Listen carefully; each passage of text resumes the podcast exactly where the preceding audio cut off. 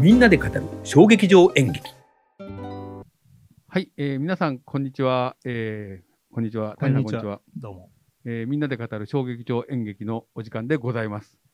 えっ、と、また、えー今月も、えー、谷さんの感激日記としましてですね、えー、谷さんの2021年6月の、えー感激日記について、えーお話をしていきたいと思います。よろしくお願いしますよ。ろしくお願いします。で、えっ、と、えっ、と、MC を務める、えー私、えーポッドキャストの山下と、えー小劇場演劇のポッドキャスターであるえー、谷です。谷よさんろしくお願でいすします。よろしくお願いします。じゃあですね、谷さん、この、えー谷さんが、えーお作りになったこの、えーこ今月見たパワーポイントからということでですね、えー1番から13番までえありあますりが、ますね。えーこの、えー計13本についてですね、はいえーこれからお話をしていきたいと思います。あのーはこと、今回はちょっと見てお分かりになるかもしれないんですけど、2回目っていうのが、えっ、と、9番と10番、生き埋めと、えー、庭劇団ペニの2回見てます。あ月もう月間で2回見てると。え素晴らしいですそね、れと、えー3番が1、2、3と、えー分かれてますけれども、えー王将という、えー新ロイヤル大衆社という、えーグループの、えーこの新ロイヤル大賞、これ T シャツそうですよね。そうですねこれえー新こロれイヤがル、大賞えーまあ、4人なんですけども、え三ー三人いや、4人です。あ、本当だ。一え番ー、と一番下がギリギリ見えてるかどれがどれだ。わギリんないギリ見えてるね。大堀光一さんと、誰だろう。い一番下はこれ、長塚さん長塚さんと、えーっと、山内孝也さん山内と、さんとえー福田天球さん山内さと、んは髪型がね、あの、ねあのあの一番、この人ですね、右チ。チンギスハンみたいな感じでね。はいそれ。で背中が一応あるんで、背お中見行せってしみまますすち。ょっと、じゃあ背中行ってみましょうか。じゃあ背中行ってみてもらって。はい。はい。音声でお楽しみの方は想像してください。はい。王将とえ書いてありますね。あの、墨の文字で。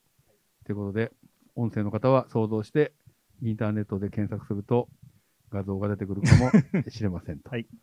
いうことでですね、じゃあちょっと、えっ、と、一回、えっ、と、戻りますと、えーじゃあ、えー今月見た13本ということでですね、私も見たのが、え1本か2本、えーありますが、えーまず最初はですね、生き埋め、えーこれ、何、外の道って読むのかないや、あーそうですね。外の道ですね。外の道でいいのかなえ外の道ですね。っていうやつですけど、えーこれは、えーどんな感じの、これは山下さんもご覧になってますけれどはいも、えっ、と、生き埋めというのは、あの、前川智弘さんが、はいまあ、作演出をやってて、えーまあ、出演者、えっ、と、生き埋めという劇団で、えー安井淳平さんと、いえー浜田真也さん、森隆二さん、はいえー森下壮さんっていうのかな、はいはいあ。と大久保仁恵さんといはう、いえーこの5人がいる劇団えー劇団で、はいえー今回はそれそこに、えーとはい池谷信江さん、はい、池谷さん、面白いですよね。えー、と薬丸翔さんというのは薬やっくんの息子さんあ、そうなんですね。あ、そうなんでですね。すよねえーへ似ーてなんとなくあの石川秀美さんとのあああ、の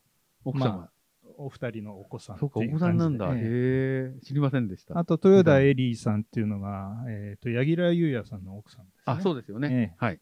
あと、清水みどりさんっていう、えーはい方が、えーやって、清水さん、時々出てますよね、生き埋め。そうですね。あのーすごい、やっぱり生き埋めワールドなんですけれども、うんうん。えー去年、うんえーやっぱりコロナで流れちゃって、これはじゃあ、去年やるやつだったんですね本当は去。年の、うんえー同じ時期だったのかな、うんああのそれで結局、えー、と1年間でまた多分かなり作り直してる部分もあるんじゃないかなと思うのと、去年の何月か秋口かな、あのー金輪町コレクションっていうので、はいえー過去作品も含めて、え3つぐらいか、はい。えーやりまして、はいえーまあ、生き埋めっていうのは、あのー金輪蝶っていうのが常に出てくる、金輪際の金輪ですよね。そうですね、金の金の輪っかの町、えーというところが、はいまあ、テーマになってまして、はいあそれあるな、多分どっかに持ってこなかったかな、今日は。うん、大丈夫、大丈夫。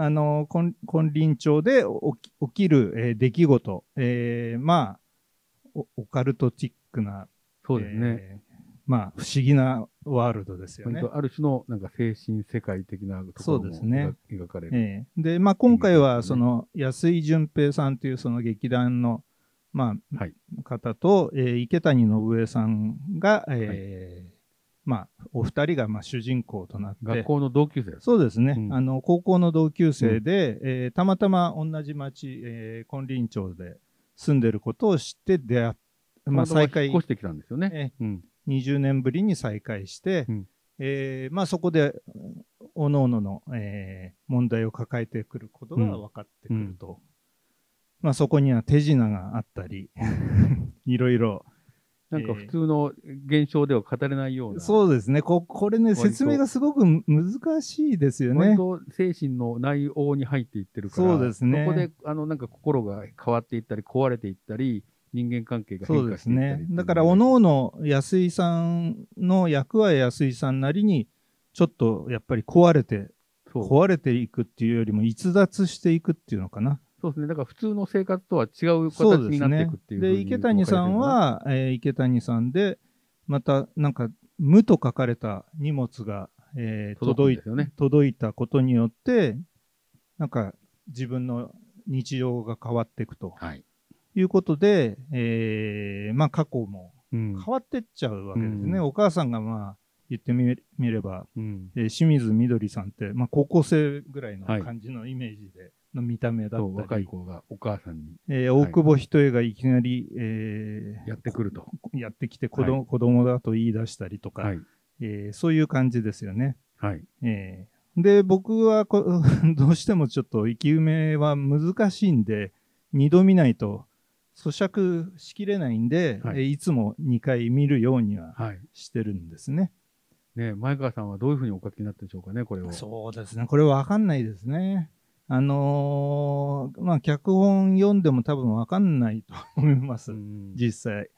で、今回ちょっと特徴的だったのは、ま前も、えーっと、一作あったと思いますけど、えー出演者全員出ずっぱりの舞台でしたね。はいはいはい、そうですね。えー。こだこからここがね、ちょっと、あの、違った感じがしまして。上手右にある窓から出てきたら、みんなずっとそこからもう出ないっていうことになってますね窓というかドアですあドアドねア。ドアえドーア斜めになったドアで、ちょやっぱり歪んで、そうでしたよね。えーそれで、えーっと、んなんて言うんでしたっけ、あれ、空鳴りか。そう空鳴りがする空とがわーんってなるんですよねもも物事がちょっと変化していくっていみうんながそれを見るんですよえねえ。それそうはです演ね劇的ですよね、あれは。ええものすごくあの極めてあの、ふまあ、ちょっと不条理的なところもあるんですけれいやあれどもは印象に残ってるな、あの空にした時、みんながこう窓の方をふわっと見るっていうね、そうですね、うんでまあある意味最終的にまあ暗転して謎と余韻がやっぱりそこに残って、うんまあ、あとは自分の想像力で、そうですそこね。からは作っていくしかないのかなとなんかよくわからないものを提示されたっていええう感覚があるんだけど、これをみお見せするのはあじゃあこれが、えっ、と、外の外道のの道チラシでですすねね。はい。はい、なんかあの、お見てて僕思ったのは、なんか無からね、無が届いてとかっていうので、なんかこう、禅のね、なんかこう、考え方とかにうん、をなんかすごい突き詰めてるのかな。で、一方、あの、神話をね、ずっとあの、えっ、と、まあそうですね、前川さんは。前川さんはやってますからねあの突き詰めてらっしゃるし、あと人間の心の内内部にある、えーなんかよくわからないもの、えーこそれはもしかしたらあの言語化されてないのかもしれないけど、はい。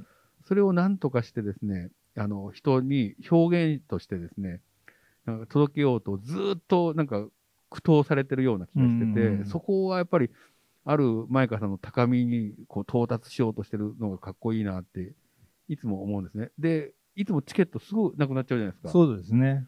で、やっぱりそれは、それをやっぱり好きで面白いと思って見に来る人がたくさんいるっていうことですそようね。ですそうですね。あの、根強いファンがやっぱりいますよね。で、よく言うんだけど、生き埋めを一回見ると、えっ、と、必ずリピーターになるっていうやめられなくなると。これはやっぱりその、なんかよくわけのわからないものだからこう出てくる、こう、なんか伝達物質がですね、そうですね。なんか影響してるんじゃなアいかっドていレうふうにナリンがやっぱりなんか思作用してるのかいや、もしれない本ですね。当にそう思いますね。ええ脳の、脳内細胞も変わってるのかもしれないです。いや、自本分の当に中で。そう思います。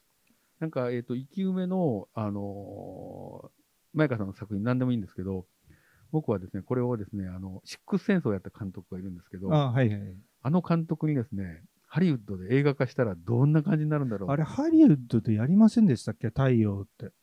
え、あ、そうなんですかんややるとかやらんやってないのかな日本ではね映画化になったけどええええそうですね、うん神木隆之介そうで日本だと何本かやってねあの映画化になったけど、本当にあの、えーシャマラン、なシャマラン監督うん。にしなんかやってほしいなってすごく、あの思ったんですけどね、これ、だから6月の頭に見てるんですけども、まあ、5月の末から始まって、うん多分山下さんはや早めに見られて、はいえー全国回って、ついこの間、あのあそっか北九州で終わってるんですよ。あ、そっか、今、あ、まだき北九州まで行ってたんですね。ええそれで東京、大阪、豊橋、北九州。なるほど。 11日に、えー終わっなた。るほど。じゃあで、ちょうど終11了し日ように、かまあ、あの、池谷さんが昨日かな、うん昨日のツイッターで書いてありましたけど、えー楽屋で、まあ、巡業すると、はいはい荷物が当然あるわけじゃないですか。はいはで、荷物が届いたけれども、ええそこには無と書いてなかったってあいそううオかチが書いてありました。よかったね もっと書いてあったらう面白まいいですとよね、思って。いや、書いてあ読っんでたまらし、たけど。書いてあったって書いてあってもいいけどな。 その方が面白いかな。はい。えーということでですね、生き埋めは、えー本当に、えー一回見ると おなすぜおすすめですやめられないのかね。はい。ということですが、私も行きました。で、えっ、と、続いてですね、えーこれ、隣屋と読むんですかトナリア、オイディプス。えーこれは駒場アゴラ劇場駒で場アゴラ劇場えーですね。ええっ、っと、どんな話とです、か、これ。これはね、非常に難しいです。 えっ、と、三浦ウリンさんっていう、えー方、ご存知ですか知らないです。えっ、と、雨の、えー林と書くんですけどへ、ー青年団にも所属されてる、はい演出家の方で、はいえっ、と、トナリアスっていうのは、まあ、既存の戯曲をですね、原案にして、えーなんて言ったらいいんだろうな、その、身体的なものだとか、言葉を際立たせてですね、うん演劇作りをする団体で、まあ、何人かの役者さんもえー参加されてるんですけど、うんまあ、その三浦ウリンさんが代表なんですね。で、今回は、えっと原作が、あまあ、ソポクレスのオオイディプスオリプソーの話。と、えーコロノスのオイディプスっていうそのじゃあ、ギリシャ悲劇のいくつかのやつを、そうですね。から引っ張ってでるあ、とアンティゴネあアのンティゴネ3つを、えー原作にして、あ、なるほど。えーやってて、えー今回は帝梅王帝帝梅の王の、えーオイディプスコロノスのオイディプスを日替わりで、えー日替わりで上演してたんですよ。あ、三つを。えーっと2つをですね。アンテえーィっとゴネとオイディプスと。あおいアンティゴネっていうのは要素として多あそう分か入ってきてるんだと思うんですね。へえ。で、駒場ゴラ劇場って、えっとまあ、1階が受付で、2階が劇場なんですけども、えーまあ、1階から、えーまあ、1階はまああんまり使ってないですけど、まあ、3階も使ってですね、はいえーエレベーターで上がるんですね、ね。自分も。はいそれで、えーフルに、まあ、空間を使って、へでい1回15人限定なんですよ。あ、そうなんですえね。えへで、え回遊式の、えー演演劇なるほとど、えー展示っていう形へで、ー展示映像と一人芝居がミックスされててう、んまあ、あの、あえてやってるんでしょうけど、ブルーシートと、えーなんだろう、こういう、あ、あの、飛沫防止のええ透明なシそーうト。ですね、はいビニールシートで、はいまあ、囲われた美術で、はいはいはい。えーやってると。こそれれすね、で、まあ、回遊だけにですね、はい本当にいろんな映像が出てるわけですよ。はい母だったり、はいななんだったりって、はいそこをね、どうやって見るか、どういうふうに見るかっていうのが、うんうん実は大大切だったんうんうんうんみたいで、うん僕はどうしてもとっちらかっちゃって、何でも見てやろうになっちゃうわけですよ。うんうんで、えー結局、うん、なんかわけわからなかっうんたうっんっていう感じで、ちょうどたまたまその日に、えー杉原邦夫さんもはいはい。来られてて、来はい。えー杉原さんもなんか雑然と見られてましたね。あー まあだけど杉原さんが持ってるオイディプスとか、ね杉ま原あ、さんグリックスとか演や出さられてますからねれてますから、あかなりあの入られてるから、うんお分かりになってるんじゃないかなと思います。これはなる1ほど時間ものでしたね。あ、ええじゃあ15人でやって1時え間えだからで。 1日1回しかやってなかったから、へえまあ、比較的短い、えへえー実験的ななんか感じ。俳優さんっていうか出演者は何人ぐらいいたんですか出演者1人で、あと映像出演であ、あとは映像出演だえ映像はじゃあこう、あの、アゴラの壁になんす。かそうです、そうです。投影される液晶が、えー、と4つ、5つぐらい。うんあと、上にもあったから、3, 3階にもあったんで。なるほど。ええで観客は立ってこう見見るっていう感じですか立一時間っても座っても見れある。座ることもできるんだ。あなるほのど。地べたに座ってる人もいましたし、へえなんか新しい実験的な演そう劇でだっすたんでねすね。難しいですけど、ああなかなはいか。えーなるほど。えー隣屋さんでした。じゃあはい続いてですね、え3つ目ですけど、えー3の1と2と3というふうにしてはいやっていきますが、まあ実質だから10 15本見てるってことか。そうですね。ねええで、新ロイヤル大衆社、えー王将第1部、第2部、第3部、カート神奈川芸術劇場、アトリウム特設会場と。そうですね。アトリウウム特設会場とはどういうムアトリウム、行かれた方はわかるし、山下さんお分かりだと思いますけど、1階に、まあ、お大型テレビがあるじゃないですか、壁に。はいあそこにいくつかベンチがあるんですけど、はいあそこを全部改造して、えー小屋を作ってるんですえよ。ー屋根もある。屋根もあります。屋根は幕ですね。ああ、でも一応見えないようになってるんえで。えあの上からは見えない。うんあの覗けると。ほんで役者は横で、あの横の階段に控えてるんですよ。あ、へでえ出。待ちで。新しいですねだから長塚さん楽屋がが外待にっ出るてたり、へー時屋さんが待ってたり。 へーすごいですね。そう、結構あの、新しいなぜ贅沢な王将はこ。れ何人ぐらい入るんですか、お客さん。お客ははね、い何人入ってたんだろうな。そんなに声150以上は入ってたんじゃないかあな。結構入るんだね。ええへーあだのロ誰かロビねー、に有名な人ですよ、あれ。美術は。誰だったかな。堀堀尾さんとか。堀尾さんかなあ、美術はね、堀尾さんでしたあ。堀尾そうです幸雄さんで会ってました。で、これが、えっ、と、谷さんがお持ちになった王将のチラシでございます。で、これが本当はもう一つチラシがあなんっでて、これ、これは大阪版のチラシなの。なんでこれが持ってるんです かえ、入ってたんですよ。 へーそれで、かわいそうな。なことに、王将って大阪の話ですもん大ね。阪の話なんですけど、えー中止になっちゃったんですよ。あ大。そうなんで阪すはか、大阪公演は。本当はね、これ通天閣の下とそかうでやでるす、とそねうです。。道頓堀のね、ところの話。どうでもいいんだけどあれはね、あ通通天閣だ。天閣だから新世界。うん。そうか、そうか。 通天閣の下になんかスペースがあるから、そこでやったら面白かった ね、これ。そうですね。本当はどこでやる予定だっだかたらの近鉄アートだ。なんかね、割と近いです。そうですか。うんまあ、3日間本当に。はやる予定だったんですけど、すごい残念がってましたね。残念やねね、えほんまに。これ関西弁でやってるんですかそうです、そうです。関西弁です。すごいね。だから福田天球さんが、まあ、主人公の坂田さん吉なんですけど、まあ、あのー山内孝也さんも山口さん関西人やもんね関。西人ですし、あと、時雄さんも関西なんですよね。あ、そうなんですそうか。。時雄さんはね、あの、えっと、兵庫県の出身じゃへえなかったかな。うん。なるほど。そうか、関西弁のやつ聞いてみたかったな。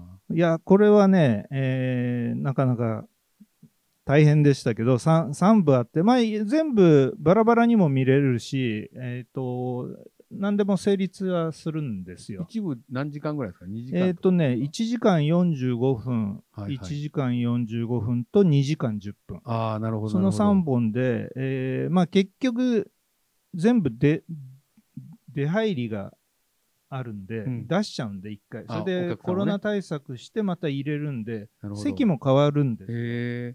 席は一応指定席なんですかえうん。えで11時から、えーっと8時10分まで、夜の夜の、うん。だから結構時間拘束されて、丸一日。でも丸ね、一日いいじゃないですか。いい場所だから、そこは。ねえまあでも、でも疲れましたね、さすがにね。はい。でもまあ、3日、ね、い一気に、あの、見た方そうがです。ね、一気に見た方が、一回で見たら大変ですねまあ、効率的ではあります一応、し。 1、2、3部って話繋がってるんですかあ、もちろん、んそれはつながってます。あの、坂田さん、あの、もともとは、だから、えーさまあ、関西のはい。将棋界将棋の指し、まあうんレ、レジェンドと言われる坂田さん吉が、の、えっ、と、王将っていうのは、まあ、もともとあって、うんそれで、えー後で、やっぱり第2部も作られて、ん続編が作られてる第3部も作られてるっていう流れみたいですなねる。ほどね。でまあ映画にもなってるますし、はいはいはえっ、とまあ歌謡曲でね王将はいですよね、はい村田秀は夫いはいの王将、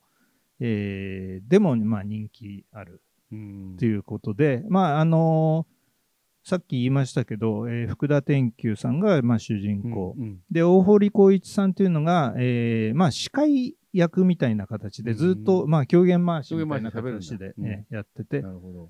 えー長塚さんと、えー山内孝也さんが、まあ、メインで出てて、うんあと出ずっぱりだったのは江口のり子さんかな、あ、江口さん、ええーそれと常盤さんが、えー福田さんの奥さん役、え。はいはいでもろもろあとはもう大勢出入りしてましたね、えー大変な贅沢な。ええもともとこれ、えっ、と、2017年に、えっ、と、下北のね、下北の楽園うん、小さいとこあれ80人ぐらいの小屋で、あこれでも80人入るんね、ですね。 3部作でややっぱりやったらしいんですよ。うんで、えー話題になって、僕も撮れなかったんですけど、その時は。まあね、小さいから小屋が。それで、えーっと、まあ、これ作は、もともとは、えー北条秀治さんという方がう、んえー作ったものを、うんえー構成台本と演出が長塚、はい。えー芸術監督ですね、はいかカートのねカートの芸術監督、で、音楽はね、山内さんがやってるんですよ。あ、そうなんですね。えへえだから、なかなか、あの、味のある感じで、あーえー良かったです、これ。これはあれですか、将棋を指すシーンはあるんですかん将棋を指すシーン。えーっとね、あったかなそういうのはないんだ。あったな。あったあったあった。へえうんありました。なるほど。江口さんが出ずっぱりって言ったらね、あの江口さんってあの、あの昔の東芝日曜劇場の枠だった TBS のね、はいあの日曜の9時台、江口のり子さん出ずっぱりですよね。 はいい。そうですね。まあ、どうでもいい話なんです けど。はい。ということでですね、じゃあ続いて、えっ、と、おまたカートの。そうですね作。品カですーけど。ト、これまあほぼど同時期に並行してうんやってたんこれでなすけなんだどろう、にじむ町。にじむ町っていう、えっ、と、庭劇団ペニノという、谷の苦労えですーね。谷野九郎さんの作演出作品で、えー出演は奥さんである安藤玉恵さん。奥安藤さんが出ええなるほど。主人公なんですけど、へえーーあと、えー金子清文さんということですか。いや、わかんない。ちょっと味のある、へえーあの影のある方とへ、ーあと尾形慎さん。はいはい。あのー笑顔の砦で、あ出てーたあの人か。ええはいはい。あとは、あのー島田桃井さんって、ああの、知ってます。山内健二さんえで、ー山内さんの舞台によく出てますよえね。この間、はいすごいエロい役をやった方ですね。あと、谷野九郎さんがちらっと出て、蘭陽子さんって、えー、何も名前聞いたことあるなんかあっちあの、三浦さんの好き系の方ですね。何あの唐さんアンアングとラか、系えの。そっち系じゃないでしょうか。はいへーあとあの、県民の、えー方々、町の人たちということで、うん何人か出られてましそたれ。はあれですか、これってあの、えっ、と、の、野毛でしたっけかえっ、とね神、奈川の。野毛なんですけども、えっ、と、野毛だけじゃないんですよね。あの、一こ応、の町は野毛じゃないんですね、じゃあ。あ、チラシ。これがはい、これがチラシです。えーチラシで、えー僕、このチラシを初めて見ました。今日あそうですかんえー結構、あの、刺激的な、へー刺激的な、あの、セットです。ものすごい、あの、お金かかってますね。美術セットはでも、谷野さんの美術セットいつもすごいですよね。えーでもこれはね、取っておけないんじゃないかな。稲田み美智子さん。ええという方がやられたみたいですけれども、あのー中ス、中スタジオっていうところでやったんですけどね、はい。セットを作って、そこで覗けたんですよ。あの、かんどういうことですかな中に入れるってなんていうこのとししあ中には入れないんです。んあの、そこから覗いて、芝居風景、あの、練習風景を覗けてたんですよ、その前はうー。ん要は、オープン前はね。あ、そうなんですか。ええだからあの他の芝居に行った時ついでに、ええ僕も2回ぐらい見に行きましたけれども、うんそうするとあっちから手を振ってくれたりへえ。 まあ写真はダメなんですけど、ねはいはいはいはい。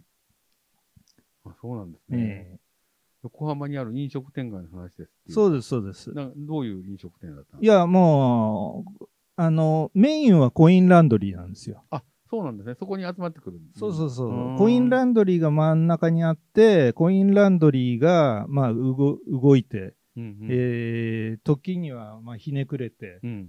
う動かなくなったりああ。時には喋ったりするんですよ。コインランドリーーが。うん、コインランドリーのあのマシーンがですね。へえで、えいろいろカップ麺の自動販売機とかもあった置り、えへー置いてあって、えーそれがまあいろいろ作用したり、まあ、ネオンがあって、隣は、えー飯屋で中華屋さんだったり、町あ中華。と、うん、まあ、地中華っていうか中華街の中華屋あさんみたいそう、あ、そうなんですね。あ、じゃあ、神奈川のいろんな町をだかなんらか中こう。中華のね、レン店ジされ主がそこの出演者でしたへね、えええ。その娘さんも出てたとかね。ん。なんかカートでやる意義がある、すそごういで。すね。そ横浜ので、逆側の、えー下手側の、えー方はスナック。へえ。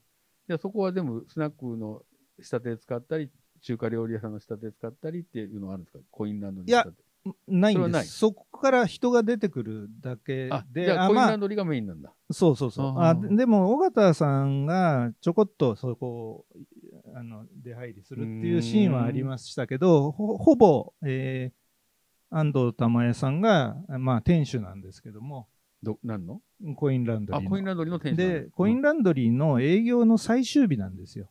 ドあ、もう閉そめれがるっていうことそああ。う。、で、そこに金子清文さんが、まはあ、いずっと洗濯をして、えー畳んでる、タオルを畳んでるんですよね。ね。うんうん面白い畳み方なんですけど、それがどんどん積み上がっていくと、うんうんうんなるほど。うん何回も何回もやってると、すごい上手くなってると思います、金子さんあ、は。そうなんだ ね。で、それをずっとやってるんですかそうですそうで出す演してる間に。でねうーんほぼ会話なくて、会話劇じゃなくて、科目劇とよ呼んでる。無言劇。ええ無言ではないんです無よ。言ではない。うん、科目太田省吾劇さんなのん無です言劇とは違うんだ。ええうーん科目劇と書いてありましたへね。えええあでのもだから、とがきばっかじゃないですか、脚本は。あ、そっか。ええ見てると想像するんですよね。だからそえれ えは。そうそうそうそうだからそれは面白いと。うん、それなんか覗き見してるみたいな感じ割とリアルな。いやー、覗き見ではないですね。へーの雰囲気を楽しみながら見てるってああ、感じ面白そうですね。やっぱり。りうあの谷野さんなりの仕掛けがいろいろん。あるんで、あのまあ、人種もいろいろあの、ねえーフィリピン系の方がいたりはい南米系の人がいたりっていう、ああ、そこも割とリアリテえィがあるんえですね。そうですね。うーん。なんかこれ見て思ったんですけど、カートってアンダー24と高校生以下の割引がむちゃくちゃ安いですね。そうですこれは最近変わったんですかいや多分前白井さんいやの素晴ら時しいもですそうねかもしれないし、もっと前からそうなのかもしれなアいでンす。ダー24が半額、高校生以下1000円。ええぜひね、あの、本当に僕こも高校生だったら見たかな本当。にい行った方がいいですようね。ーうんん。だって映画より、まあ、映画が高校生だともっと安いのかもしれないけど、ああ。でもこの生芝居を、ねねえこれは1000円で見れちゃうなんてカートの素晴らしいことですね、考本当に。ええうんいや、あ、あの、えー無無言劇でいいんでしたっけど、えられないですよねかかえーと科科目劇科目です劇、ええ今度、あの、じゃあ、もし時間があって、再演があれば行きたいと思いますけそど。うです。ねセットがどういうふうに取ってあるのかが心配ですね、い、もう一回く作り直したいですね。や作れないあれは作れないうんあそうなんだ作れないうんちょっと見てみたいな大変だと思う金かかると思います